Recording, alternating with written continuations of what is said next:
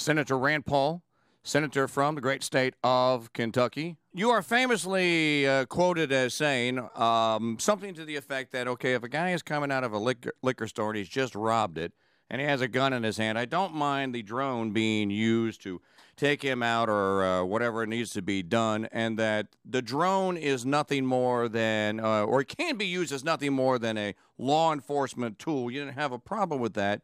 Now, based on what we heard yesterday from Director Mueller about the FBI using drones and then being very abstract about it, but don't worry, it's very seldom and very minimal. Uh, would you care to uh, uh, address that uh, for us for, for a moment? You know, I think my biggest concern, well, there's two with the FBI director admitting that they're using drones. They asked him whether he had any rules in place to protect Americans' privacy. He said, oh, we're working on that.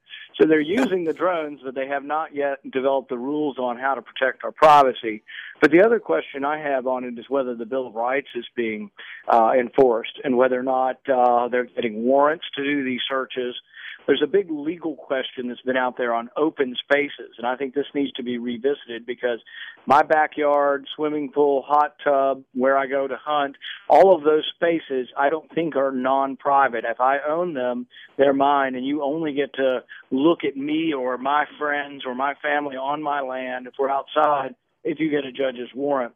And the courts have been going the other way on this, saying you can look without a warrant if it's an open space.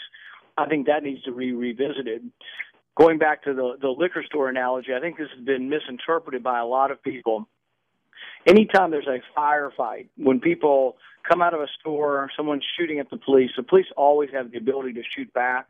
The point right. I was making is it doesn't matter what kind of technology they use, and what I was imagining or thinking about was actually some kind of robotic gun that can hover outside the police car and shoot so the police don't have to get out of the car to shoot back.